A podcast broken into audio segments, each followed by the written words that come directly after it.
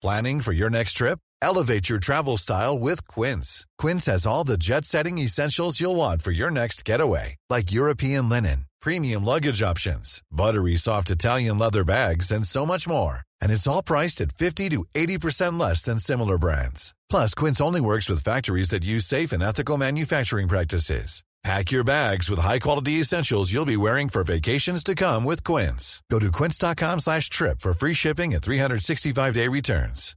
Hi, I'm Daniel, founder of Pretty Litter. Cats and cat owners deserve better than any old-fashioned litter. That's why I teamed up with scientists and veterinarians to create Pretty Litter. Its innovative crystal formula has superior odor control and weighs up to 80% less than clay litter. Pretty Litter even monitors health by changing colors to help detect early signs of potential illness. It's the world's smartest kitty litter.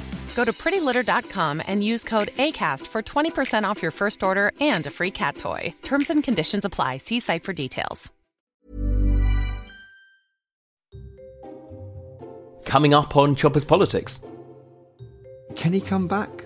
I- Does he want to come back? don't- Have you asked the question? You know, he has so many opportunities. He could be in America. He could technically run for president if he wanted to. I mean, because he's American born, everyone forgets that. Hello and welcome to the Red Lion Pub. I'm Christopher Hope, Associate Editor for Politics at the Daily Telegraph, and this is Chopper's Politics Podcast.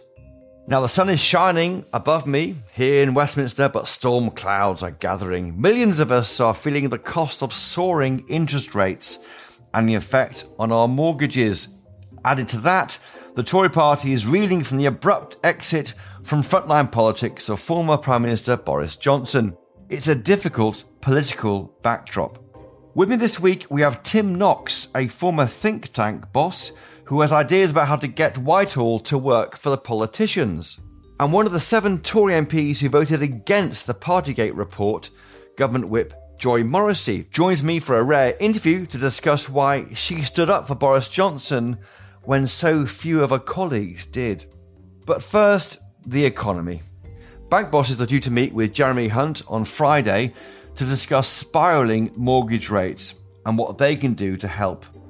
And with me now in the Red Lion pub, hot footed from his desk in the Treasury, is Andrew Griffith, Economic Secretary to the Treasury. Andrew, welcome to Choppers Politics Podcast. Great to be here. Over the road from Thank you for my your, mug. You Thank got you your my mug. Big focus today. Today is a, is a Thursday, and the Bank of England might be setting interest rates higher later in the day.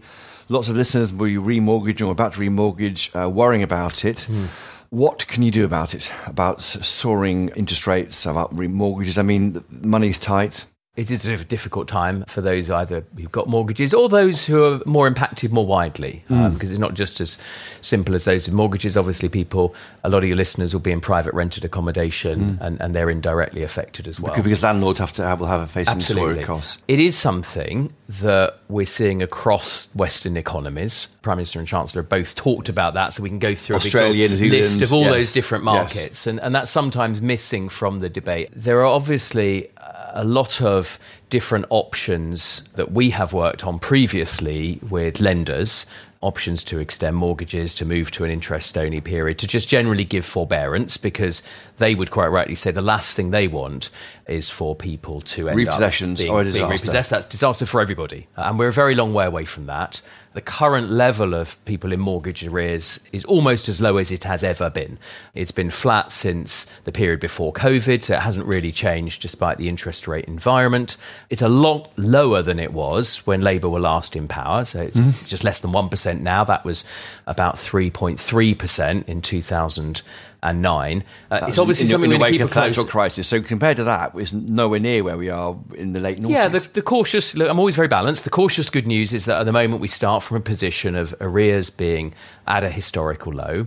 Most people's mortgages, unlike in 2008, the banking sector has been much more circumspect about the amounts it will lend people. They've run stress tests as well against different interest rates environment to test affordability. There are that, that range of options for mortgage holders. And remember, one of the reasons why we see higher than desired inflation in the UK economy is because of a very tight labour market. So, again, what we're not seeing is people on a wholesale level losing their jobs. We're not seeing rising unemployment. And if you remain in work, you can continue to service your mortgage with relief from the lenders if that ever becomes a thing. Mm. You know, there are options for everybody.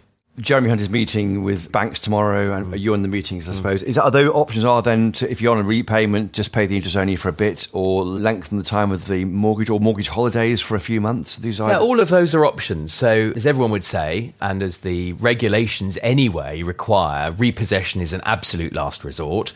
You know, Labour talk about not having a repossession period for six months. The reality is that neither would lenders would seek to do that, nor would that normally happen on anything mm. like that time frame. It's it's much much much longer uh, if that is the case. But there's a lot more options along the way before that. The option to move to interest only, the option to extend the term, mm. perhaps to overpay. Some people will have overpaid and have a little bit of equity yes. in their mortgage as well. So, look, it is a difficult time. Yep. I mean, the Chancellor and the Prime Minister absolutely right. I agree that what we need to do at the moment is stick to the course. The thing that wouldn't help anybody is putting out lots more unfunded spending pledges, all that would do is increase the pain mm. in the mm. economy, make inflation last for longer, and that's the thing that would drive up. Because bringing that rates. down is like a tax cut, isn't it? I mean, as Jeremy Hunt said before on this podcast. Yeah, inflation is a is a tax on on cost of living. It it, mm. it it makes us all poorer, and the quicker we can get down, and the way to do that is to have stability in the economy and get quickly to the point where we can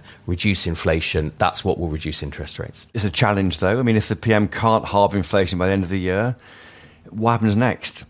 Will he? What, what's your estimation of that at the moment? 8.5% inflation now. Look, I, am not a forecaster. That is in line with you know the forecasts that are out there at the moment, are consistent with halving inflation this year. Is it? So where we are now is where we, we are on the way down to halving it by. That's what we see from the forecasts. They must do their job. I mean, what we've got to do is run the economy in a sensible way. Not lose sight, by the way, and the Prime Minister has been very clear about this, not lose sight of the opportunity when the time is ready to be able to reduce the tax burden. I'm a mm. conservative. Yes. I believe in you know, keeping taxes as low as possible. One of the reasons why you know, people have talked about MIRAs, and I think one of the reasons why that's wrong is, is what we actually want is a tax system that's fair and simple mm. and as low as possible. Uh, and rather than putting more selective reliefs that help one particular yes. group, you know, not always necessarily those that are the most acute, yes. you know, because it's not the most directed, something like MIRAS. As a conservative, I want a tax system that's fair and simple and low. And the way you do that is both through things like the challenge that Chancellor's set on productivity, particularly in the public sector, which is where we have this, mm. this really big challenge of putting in more money at the top and not getting as much output. And your colleague John uh, Glen, my colleague John Glen is leading that, yeah. um, working across the whole of government, and that's one of the ways that we can make the public purse go a little bit further, whilst achieving the prime minister's uh, five objectives. You mentioned MIRAS. Has that been looked at then and rejected by Treasury?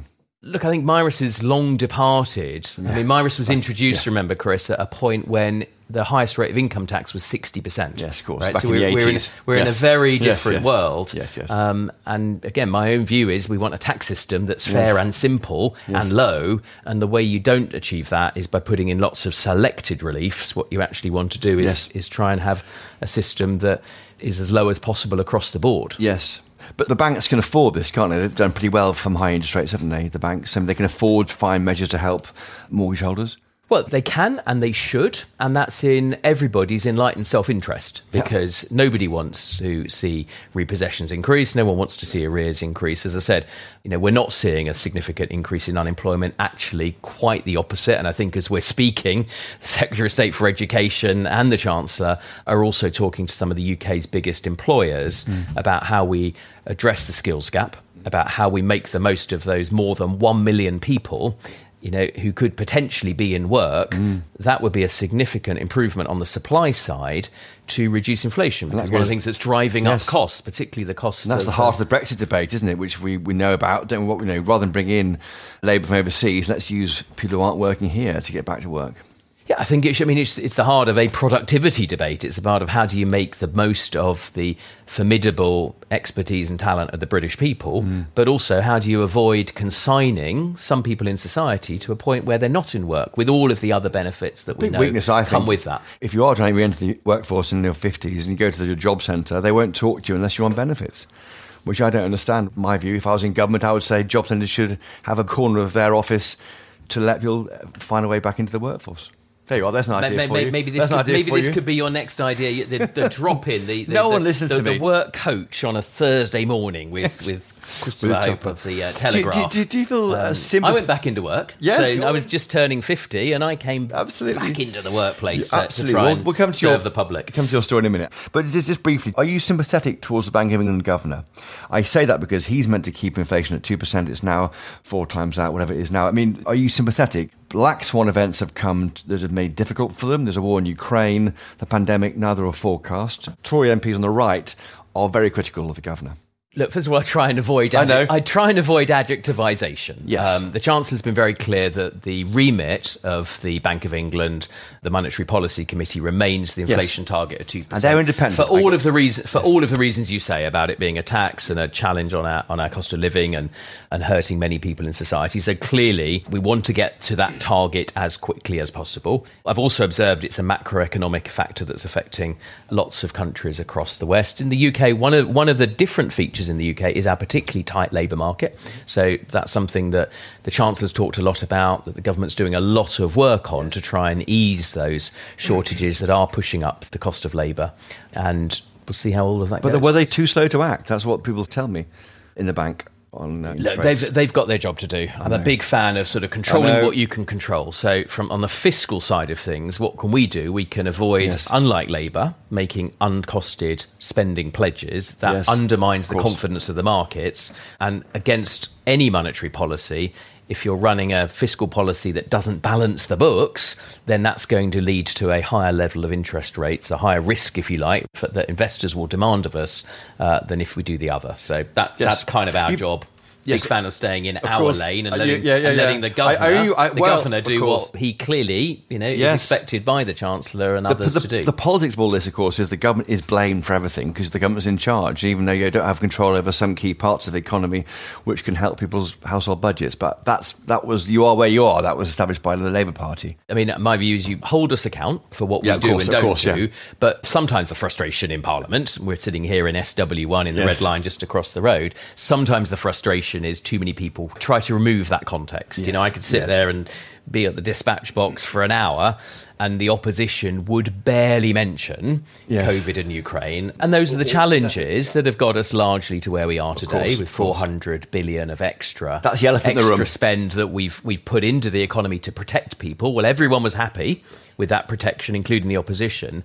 I just think it's a bit glib, a mm-hmm. bit trite, a bit economically illiterate. Mm. That we then have a political debate mm. where the opposition won't even acknowledge that this is happening in other countries who've been through exactly the same experience. you're a and, fa- and it's never at the extremity. You're a fascinating minister because you, you've been in or around the last three prime ministers in the room a lot of the time. You were the PPS to Boris Johnson. You worked for Liz Truss in the Treasury when she was prime minister. You're now with Rishi Sunak in the Treasury. On the Truss point, do you think she is much maligned or not? The Labour Party is saying this is a kind of Liz Truss created situation we're in. Is that fair? if you look at the charts of, of things like gilt rates, you can see that there were movements around the mini budget. Mm. Since then, we've reverted to trend.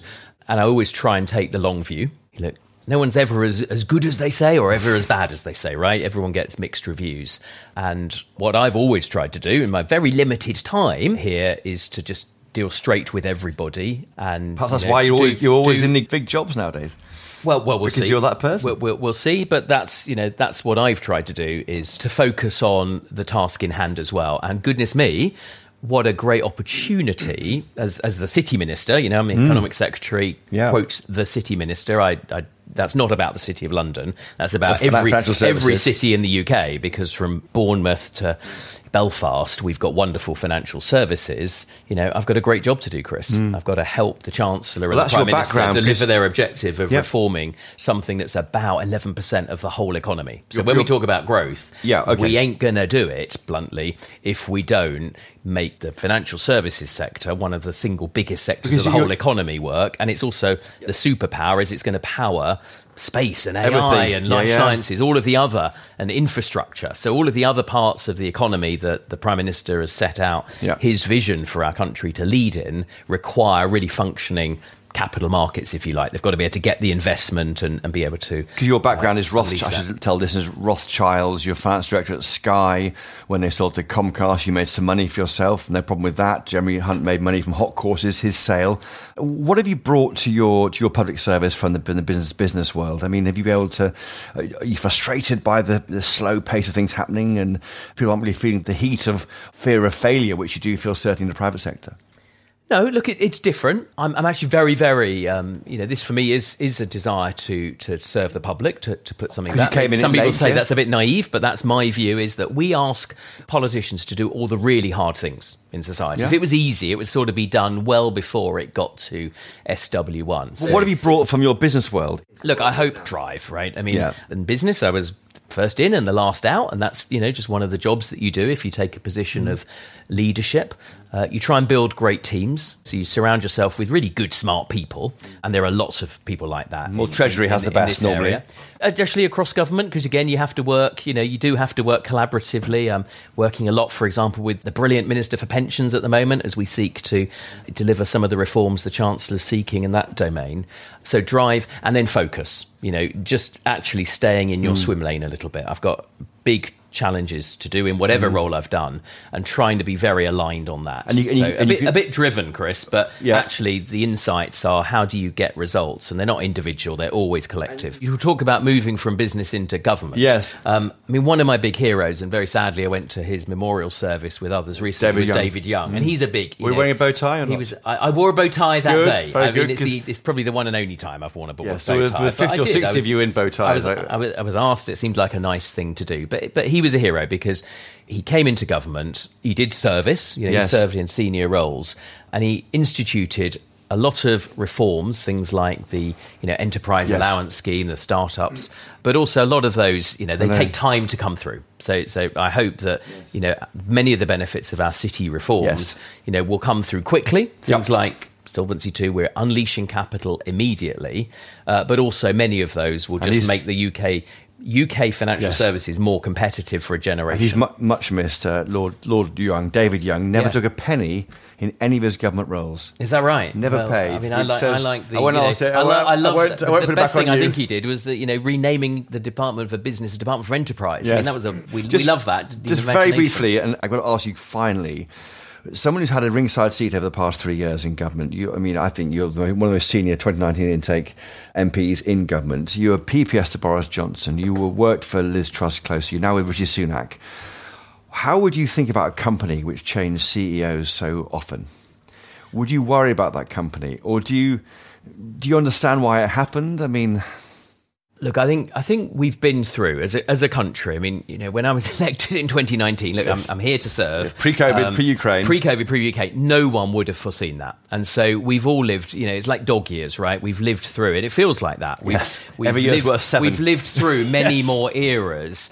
It's not a huge surprise if we look at those massive different, you know, war on European soil for the first time in 70 years, a global pandemic, you know, certainly first time for 100 years, but never, never before at this level of world sophistication and, and the challenges that were there in the background anyway, which are nothing to do with any government, but, you know, we're living longer. so we know that's the background. So, but so in, in that context, I'm just, I'm always about context, Yes. Chris. In that context, is it surprising that this government, you know, this party has popped a rivet or two along the way amidst those great strengths? Not, right? Would one preferred to have had a calmer period, you know, as a reformer? Could we have delivered more reform had we had clear air to operate in? You know, of course. And that is my expectation. We're now back into clear air. We've got all of the ability. It's difficult in terms of the economy, but we will get through that. We've got the ability to be a good reforming government that's trying to make the lives and the prospects of the British people better. And I'm an optimist. I'm absolutely an optimist that you know this government will be re-elected when they look at the opportunity mm. of people who are trying to do their best against difficult circumstances with the sincerity and leadership of the prime minister versus the jeopardy of what we might see, not just on the Labour front benches, but also those behind them, hmm. who were also the people behind Corbyn, and it hasn't really changed. tax cuts before the election. Uh, look, I'd like tax cuts, but but that's subordinate. That's subordinate to dealing with the economy. Got high hopes of the opportunity of productivity in the very large public sector to give us some of the capacity and headroom. But you know that's that's just saying what the chancellor has said. I don't want to step beyond that. You know, we'll we'll have to see. And it's important that people understand that above all else, you know, we will be good stewards of the economy. On that note, Andrew Griffith, busy morning for you. You've come over the road to the Red Lion pub. Thank you for joining us this week on Chopper's Politics Podcast. Thank you. Thank you. Andrew Griffith there. Now, do stay with us, listeners. Coming up, we'll be hearing from Government Whip Joy Morrissey about why she stood firm in her support of Boris Johnson this week, even when she was told not to by the man himself. Right after this.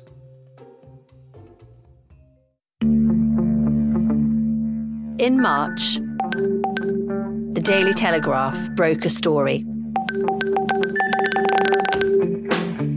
The former Health Secretary, Matt Hancock, has described the leaking of thousands of his WhatsApp messages. The Daily Telegraph says it's obtained thousands of WhatsApp messages. 100,000 leaked WhatsApp messages revealed. Some poor so and so's had to go through those. And now, those same poor so and so's are going deeper. The stunning incompetence of the British state was absolutely extraordinary.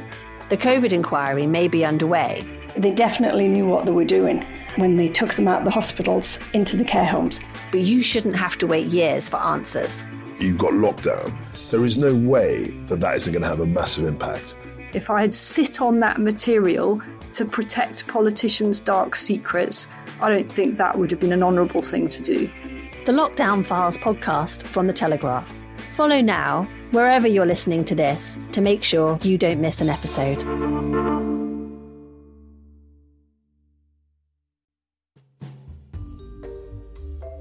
Now, this week, one of the big beasts of British politics slunk off to the background and become a columnist for the Daily Mail. Boris Johnson has left politics, chased by uh, the matter of a report by the Privileges Committee into whether he lied to Parliament over Partygate. When that report was voted on on Monday this week, just seven Tory MPs voted against it. And one of those was Joy Morrissey, government whip. And here she is in her first interview since then. Joy Morrissey, welcome back to Chopper's Politics Podcast. It's wonderful to be here. Great to have you back in the Red Lion pub. It's true. You, you found me as a new recruit in 2019. That's and it. And you're on there with Richard Holden. Yes. He was an MP from the North, and you're an MP from the South, and we're trying to work out what had Boris Johnson done to win that election. Extraordinary. Four years on, it's a bit different. It is. What's happened? A lot has happened. We've had uh, COVID, we've had Ukraine, we've had three prime ministers. Yes. And uh, so it's been a very busy time. It's not what you forecast when you became MP for Beaconsfield to replace Dominic Grieve. It certainly wasn't. I think we came in with such enthusiasm. We were going to get Brexit done, which we did. And we could have never dreamed of an international pandemic striking. No. And a some- war. And a war. So there's been lots of pressure on the government, but also Boris Johnson has gone.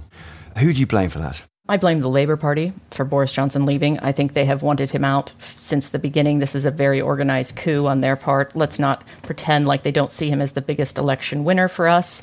And polling would show that. So, of course, they wanted to remove him before the next general election. And they found a way. They did find a way. But there is some blame attached to him, surely. The Owen Paterson affair was a whipped matter around by his behaviour. And then, of course, we move on, don't we, into Partygate. Um, does he shoulder any blame at all, do you think?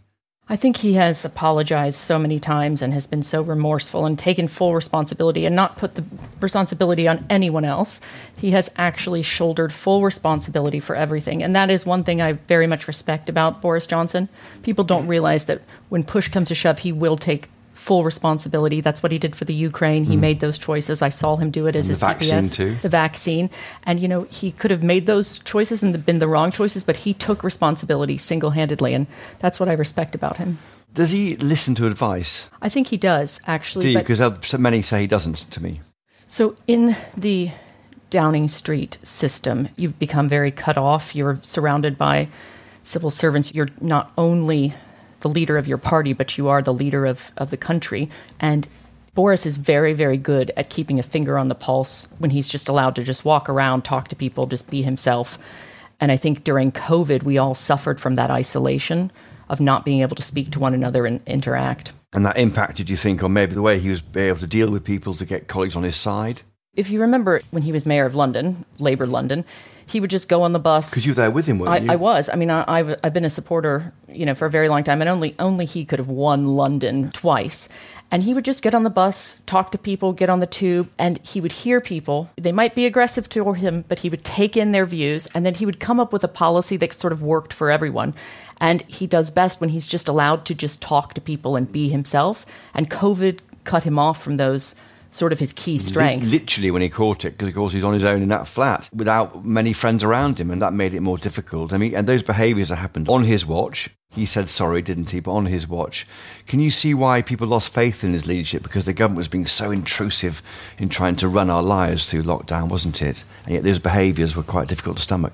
I think it's a cautionary tale for any conservative that we are there to defend personal freedom and people's right to privacy and things like that. And I think Boris did actually get that message, which is why he lifted lockdown and received mm. quite a lot earlier of, than other countries. much earlier. And also, if Labour had been in charge, we would have still been in lockdown probably for another year. So he got the message and then responded promptly. So, for all these reasons, you were one of seven MPs who voted against that report from the, from the Privileges Committee on Monday. Well- That's a big moment for you, Joy. So all the Boris supporters abstained from the vote. They were told if they wanted to support Boris, they should boycott the whole thing, which I understand and I respect that. And I was told that as well, so I should point that out because it was a mass boycott of the actual vote. And you did see a very large number of abstentions from the parliamentary party. And the same, even smaller number was the same number that put in resignations against Boris in the first place, those that voted for it. So the abstention, I think, was quite, quite high. And that says a lot. The 102 MPs who wanted him to fight Rishi Sunak last October for leadership. Why was that suddenly seven? But you're saying that's because they were told to abstain. Yes, everyone was told to abstain. But I was the whip on duty at the time. And for me, it was about the parliamentary precedent that the committee report was setting. It was allowing for the misleading of the House unintentionally or unknowingly misleading the House in a way that is a tricky and slippery slope for the way that you can actually take a minister or prime minister and haul them into standards or privileges for something that they didn't even realize was wrong in the first place. And I thought I was going to be the only one objecting. And the reason I wanted to object so strongly is because they used the fact that no one objected to the committee being sort of put together in the first place. And if you, no one objects to anything, it goes through on the nod Mm. usually, but it means then that they can say, oh, the House is supportive, the House is in agreement. I would rather have stood alone at that moment because I believe that this is bad for democracy, this creep into controlling free speech, controlling what members of parliament are allowed to say. It is our one recourse to stand up for our constituents is to speak and not be in fear Mm. of being taken in. Have you read the report? Oh, yes, cover to cover. Because it's very damning on Boris Johnson, doesn't it? It sets out these occasions when he, he should have known that what was happening and then should have corrected the record much quicker. So, the interesting thing about this is the new precedent that it sets where if they notice that a minister or a prime minister or anyone has said the wrong numbers to, you know, respond to a UQ or mm. to Urgent question. Uh, uh, yes, sorry, an urgent question. And oftentimes, a minister is given less than an hour to prepare for something incredibly difficult. So they're very reliant on their civil servants giving them the information that's correct. Mm. So if there is any kind of misquoting of a stat someone doesn't come back and apologize now to the House, they can be hauled in for unknowingly misleading the House. That will mean that ministers will not speak freely. They will not actually come and be transparent. They will be so cautious to even respond to the House of Commons. And I think that's what this report, in its zeal to get rid of Boris, has actually inadvertently done. Raise those concerns with the Speaker, and that's a Speaker issue you're just correct, you're- Mm. because he controls what's said in the House of Commons. If you're saying that's going to happen, what does Lindsay Hoyle think? Well, I think we need to press collectively. All sides of the House need to press to protect our parliamentary privilege to speak freely, to speak openly. And many larger scandals have been exposed by backbenchers going against the orthodoxy and the establishment to expose things. You know, you have Labour with Sarah Champion and others. There's been many across history where they've been able to speak freely, and we have to protect that right of parliamentarians. And I was asked to stand with all the other supporters and abstain, but I had to stand by my conviction. I had to do this for my own personal conviction that this was wrong and that we had to protect parliamentary freedom. Do you think people are jealous of Boris Johnson? 100%. Why is that? Because he's our one charismatic leader.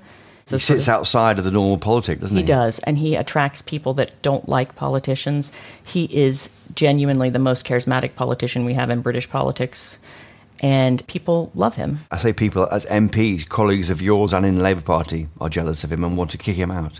Very jealous. I don't think there's a politician who has received more abuse and bullying. If you looked ironically at how much he's received in the past you know year alone it's absolutely shocking. And he's actually a very lovely kind person but he is one of the most charismatic individuals you can meet. So he's wonderful for our party in terms of a vote winner. But he's gone. He's gone. Is that going to cost the party the next election I think we all have to sort of stand together, be unified, stand behind the Prime Minister, support the Prime Minister. And I think the Prime Minister made the right decision by abstaining as well because he wanted mm. to unify the party. And respecting the will of the committee. Yes, and I think he made the right choice by abstaining. The, the Prime Minister abstaining sent a message that he wants to unify the party, he wants to move forward, move on and that we can all come together. And he did allow for a free vote, mm. which maybe was a mistake that the Johnson administration made With that Rishi hasn't. And the ideal thing would have been, I've been writing repeatedly for the Telegraph in, in my newsletter, to have Boris Johnson and Rishi Sunak campaigning next summer, one in the Red Wall, Boris Johnson, one in the south of England, Rishi Sunak, and trying to hold together that coalition that you were part of in 2019. And that chance has gone. Mm, that is the biggest sort of shame and disappointment for what has happened. I think we were moving toward that, and Boris was willing to do that mm. and willing to sort of move past, and he stayed out of everything, if everyone has noticed. And he just was going to just stay quiet, tour around the world, do what he's doing. You know, he was going to just let the government get on yeah. with it, and this has really ruined that. He could have stayed, though, couldn't he? And fought the recall by election if it were called after this, which he probably would have been alternative view of history, Joy, is he would have fought in Uxbridge and South Ruislip and then won and reconnected with his roots in this constituency, had to meet other colleagues, help him, help him win, refound himself as a politician. That's an alternative view, what happened? Absolutely, and many say that, and many even supporters are critical of that. But I would argue that if I was given that report, the frustration that I would have personally felt of just the level of sort of spitefulness and what he was accused of, mm. And then the trial, and then mm. you know yet another crucifixion of him. Is it, a, is it a crucifixion? Well, I mean, I was there when he resigned on the streets of Downing Street, and I've never seen such sort of baying for blood as the public, the media, and everyone, thousands mm. of people there just screaming. If they could mm. have, you know, well, the gates of Downing Street, the gates of Downing Street, the press, and to have to walk through that again, knowing the outcome. Why would you want to do that? I would have done the same thing and said, no, fine, I accepted. I'm done. I'm walking away because that's ultimately what you want. You're getting what you want. I'm walking away. And how do you appraise the situation of the party without Boris Johnson? When Johnson was Prime Minister, even in the bad days, it was a few points behind in the polls. Now it's 20 points behind in the polls. Of course, since then we've had Liz Truss, the chaotic administration of her time in, in office.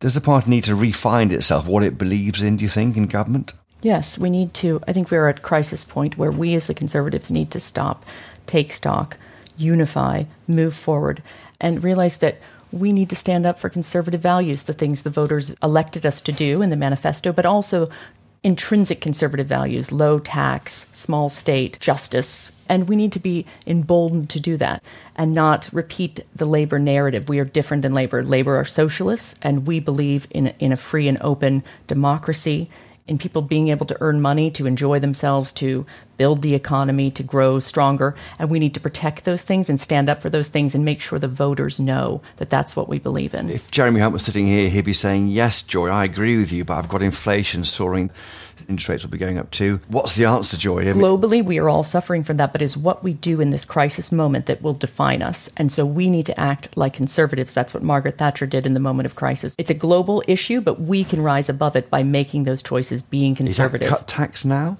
I think we need to make sure that we allow businesses to remain here by giving them a competitive tax rate to stay in this country to grow the economy so that we can keep those businesses, those entrepreneurs here, and that we're growing our wealth here rather than all of it leaving and going abroad. Just finally, do you think the 50 or 60 government ministers who helped force out Boris Johnson last year will regret that? People or for- are regretting it yet? I don't think anyone will fully see it until the general election because people underestimate the power that Boris has as an electoral winner. And that's now gone as an idea. Mm-hmm. Have you talked to him since you voted? I have because everyone was meant to abstain, and then of course I did the opposite. I guess you can't whip a whip, so I, I sort of you know apologize. And what did he say? He, he said, I, I understand. It was, a, uh, it was, a, futile gesture, but thank you. as the ship goes down. the ship goes down. One person left on, on the brig as it goes below the water. Can he come back? I, Does he want to come back? Have you asked the question? You know, he has so many opportunities. He could be in America. He could technically run for president if he wanted to. I mean, because he's American born, everyone forgets that. You know, he could do so much. And I think I don't know what he wants to do, but whatever he does, he'll be successful mm. at. And I think we will sorely miss and rue the day once we've gone through an election cycle without him. Because in London, everyone thought, oh, we're going to win London, it's going to be wonderful. As soon as he left, it was absolute mm. annihilation for us in London, and we've never recovered. And Boris provides hope. He is a very hopeful, genuinely, he's sort of, people don't realize this, but he is one of the most sort of kind and effervescent people who genuinely believes and is hopeful about the country, the nation, and that positivity it's mm. believable because it's real, it is authentic. And not having that post general election, I think we will rue the day that we got rid of our biggest election winner. Your support, of course, you didn't you weren't in the resignation honours list. You're, well, not, you're not paying back anything. You're doing it off your own bat, which I, makes it more powerful, possibly. Yes, it makes you have less friends, but sort of at least you can stand by your convictions. And uh, I served Boris, and I believe in Boris, and having that background of being in Downing Street seeing him when the Sue Gray report you were landed. PPS, weren't I you? was his PPS. Which meant you were, you were a connection between him and Parliament. That's right. And so I just have to be authentic to what I actually believe and serve my voters, serve the people of Beaconsfield, and serve the Conservative Party in Parliament. Joy Morrissey there. Now, on this podcast, we've heard a lot about the so called blob, the civil servants who apparently refuse to do what government ministers want. So, what's going wrong? Joining me now is Tim Knox, editor of the Effective Governance Forum. Tim Knox, welcome to Choppers Politics Podcast. Tim, why can't ministers get what they want in Whitehall? They have an impossible job. Who's they? The ministers or the civil servants? The ministers and the civil servants both have impossible jobs. Government is now so all embracing, so complex, and ministers come in with absolutely no management experience whatsoever. Mm. They're suddenly expected to manage with the permanent secretary departments of many, many tens of thousands of people, larger than most publicly listed companies, mm. and they simply don't have a clue. They're in office for 18 months on average. Mm. The senior civil servants aren't there much longer. So there's no institutional knowledge to fall back on. There's no expertise about the subject matter. And it's extraordinary that when they try to do something, the levers of power simply don't work. So let's break that down. MP's experience now. The Labour Party should win the election next year based on the current polling. There are very few people in the shadow cabinet who have any experience of government at all. I'm thinking of Pat McFadden, John Healey. That's about it. What should Labour do to be ready for government, to get the change they want, to deliver on their manifesto? Do you think there should be lessons now in being a good minister? That would be a start, but I think the problem is much deeper than a few little seminars on how to be a good minister. Management is a particular skill. Mm. And to get things done in complex organizations, you not only need a vision of what you want to do, but you need to ensure that it is actually implemented properly. And at the moment, it takes an extraordinary individual to be able to do that. But one with no experience and no knowledge of the subject, it, it, it's just bonkers. I was also struck recently by the report into Dominic Raab bullying allegations. And his legal position within the department is he doesn't actually employ anybody. So, strangely, the minister's in charge of the policies, the line manager is the permanent secretary, and sitting above that in a kind of hazy relationship to the permanent secretary is the minister. Does that need to change? Will that help ministers pull levers that actually are attached to things in Whitehall? If you accept the premise that uh, basically nothing in government works anymore. not difficult to, to, to, to, agree with, I hope. Then it's not entirely true. I mean, that, that's, a, that's a rhetoric, but anyway. Rhetoric, certainly. What is actually needed is proper professional management. And the policy side, mm. which politicians are qualified to do, which they do understand, they politicians should concentrate on that, selling it to Parliament, selling it to the media, and so on. But management, the actual implementation of policy, that we think should be done, is best done through appointing chief executive officer who has absolute responsibility for making sure that the policies are implemented effectively. And that means a complete overhaul of Whitehall. It needs a complete restructuring of departments. It needs an end to the extraordinary flow between departments of senior civil servants, so all institutional knowledge is always lost. It's a relatively simple reform. But, So, so- but you, have, you have permanent secretaries who are like CEOs, and they're called accounting officers, aren't they? So they're on the hook for the spending made by the, their departments. Wouldn't you just be changing, giving somebody a new name badge, CEO, rather than permanent secretary? It goes far further than just a new name badge. It's giving that individual the complete responsibility for implementing the policy decisions that are taken by the minister. It's essential that that person is an outsider to the system so that they can actually bring modern management techniques which are common to every successful charity or sports club or normal company. So if you bring them in from the private sector where they've learned their experience there, Can implement, yes, and you know it's a perfectly normal change management system, Yeah. which we think would have an extraordinary impact on the way that government works.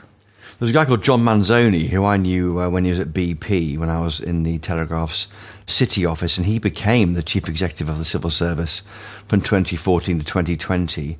They have tried this, haven't they? I, guess what's got to happen is the civil service have got to back it and empower these individuals to use their business nous to improve how the civil service works. There have been so many attempts at reforming central government recently. Sort of, I think there have been sort of something like 20 in the last three de- decades.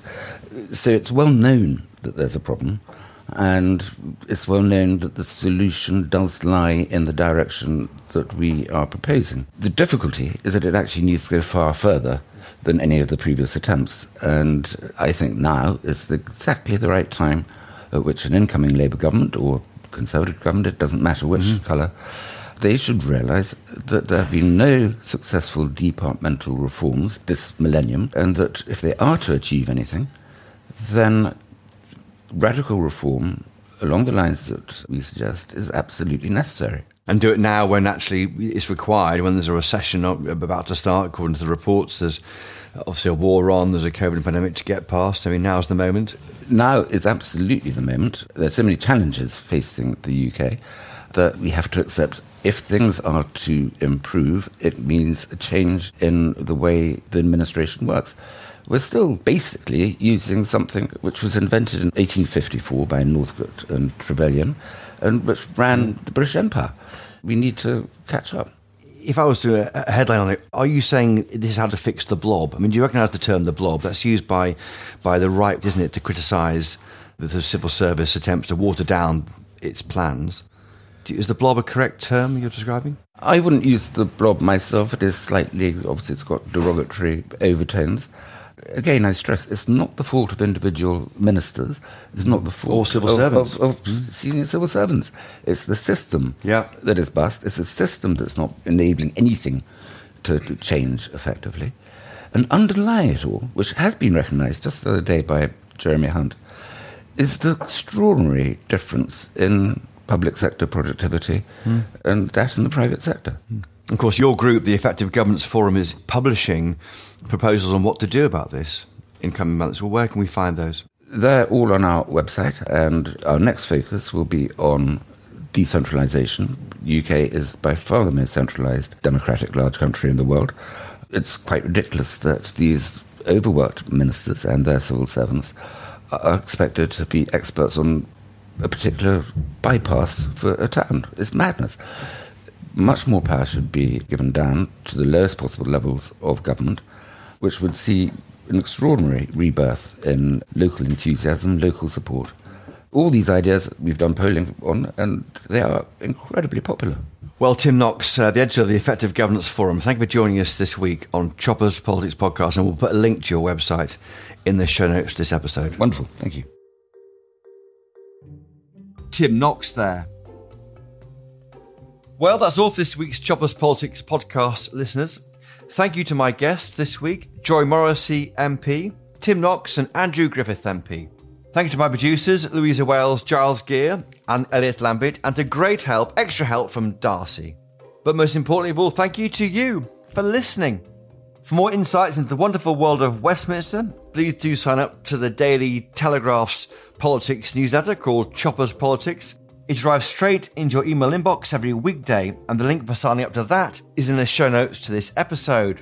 And don't forget to read my weekly Peterborough Diary gossip column, out every Friday at 7pm online and in Saturday's copy of the Daily Telegraph.